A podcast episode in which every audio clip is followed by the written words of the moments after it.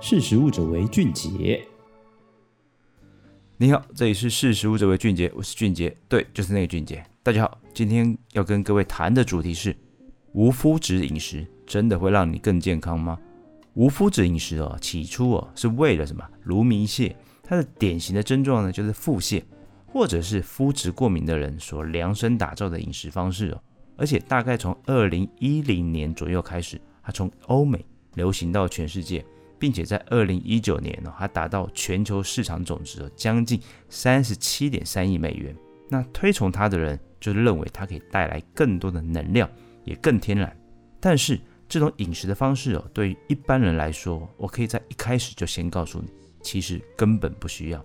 坦白来讲哦，麸质两个字哦，对于以米食文化为主的亚洲人而言哦，可能较为陌生。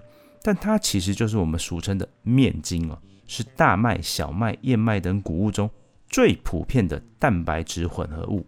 那究竟什么叫无麸质饮食？为什么它会形成一股风潮哦？那这个是从要从二零一零年左右开始哦，以麦类食品为主的欧美国家，它开始吹起的。那这股风潮哦，更逐渐在全世界创造出极大的商机哦。那根据 Statista 资料统计哦，二零一九年哦。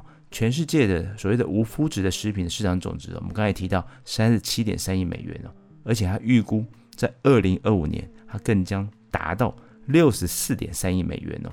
那另外一家的市场的咨询公司叫 Reports and Data 的分析，它更加的乐观，他认为哦，在二零二六年，全球的市值会达到七十九点一亿美元哦。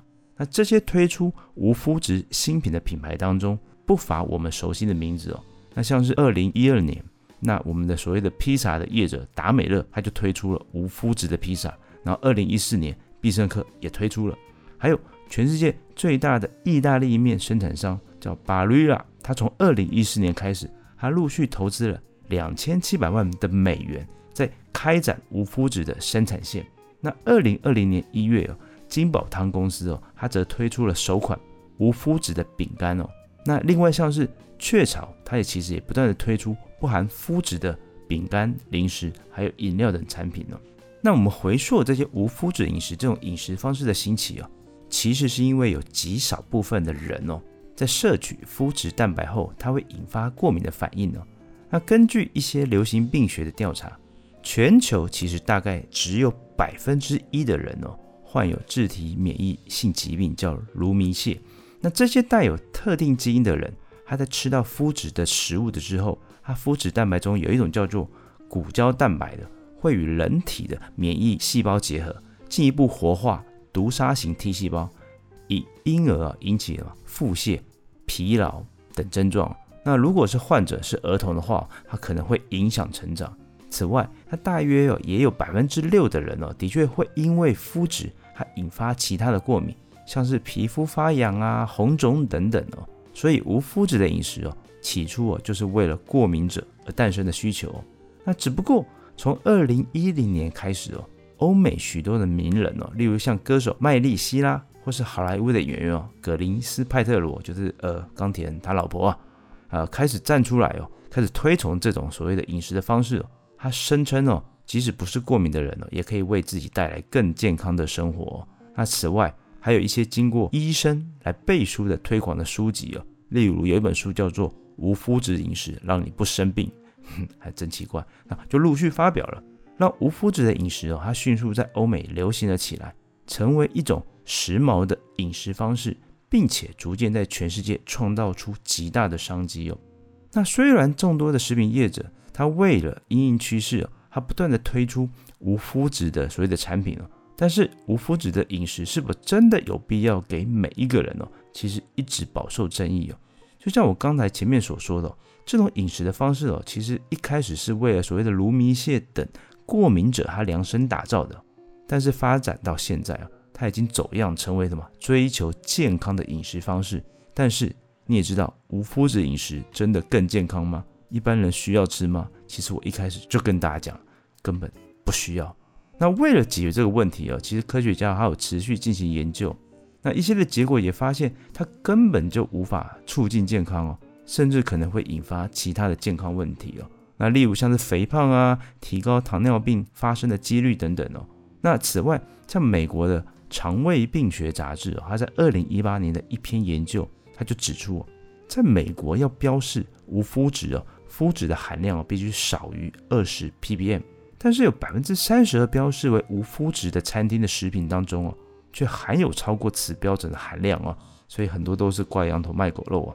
那另外根据说 Statista 的数据哦，美国一直是对无麸质食品需求最高的国家。美国国立的卫生研究院，它在二零一九年的一项研究也显示哦，无麸质食品的售价远比一般同样的食品售价高上了百分之三十九到百分之八十三哦，将近快一倍哦。那加拿大有一家的业者叫做什么过敏原控制集团，它在二零一七年的数据也显示哦，美国大概有九千万人哦，他坚持无麸质的饮食哦，加拿大大概有九百万人。但其实哦，根据美国国立卫生研究院的资料显示哦，美国患有卢米泻的患者哦，其实大约只有两百万人呢。这代表美国有八千八百万人是没有患有这种卢米泻，却能坚持无麸质饮食，这也还蛮真奇怪啊。那爱尔兰的消费者保育权益组织叫 Safe Food 的一份的研究报告也指出，二零一八年他们采访呃两千名的消费者当中。有百分之二十三的人都买过无麸质的食品哦，但其中其实有百分之九十二的人哦，根本没有，或者是未经过医学诊断有相关过敏问题的人哦，百分之九十的人居然都去买哦。那么这些没有需要麸质饮食的人们，他到底为什么要选购这样的一个产品呢？其实哦，市场研究公司一个家一叫叫 Mintel 的公司哦，他在二零一六年其实就指出了。因为消费者认为无麸质的饮食哦，可以为他们带来更多的能量，让自己更健康哦。所以呢，由此可见哦，在名人效应的加持下，原本全球只是极少数人才有需求的无麸质的食品哦，却可以不断在全球蔓延哦。那这样庞大的商机哦，也吸引了食品业争相投入市场。就像我刚才提到那些那么多的品牌哦，所以才会有这一股热潮哦。那最后呢，坦白讲，结论就是，对台湾大多数的消费者而言，无麸质的饮食哦，其实一点都不需要。好的，以上就是今天跟各位分享的内容，欢迎大家下次继续收听。识食物者为俊杰，拜拜。识时务者为俊杰。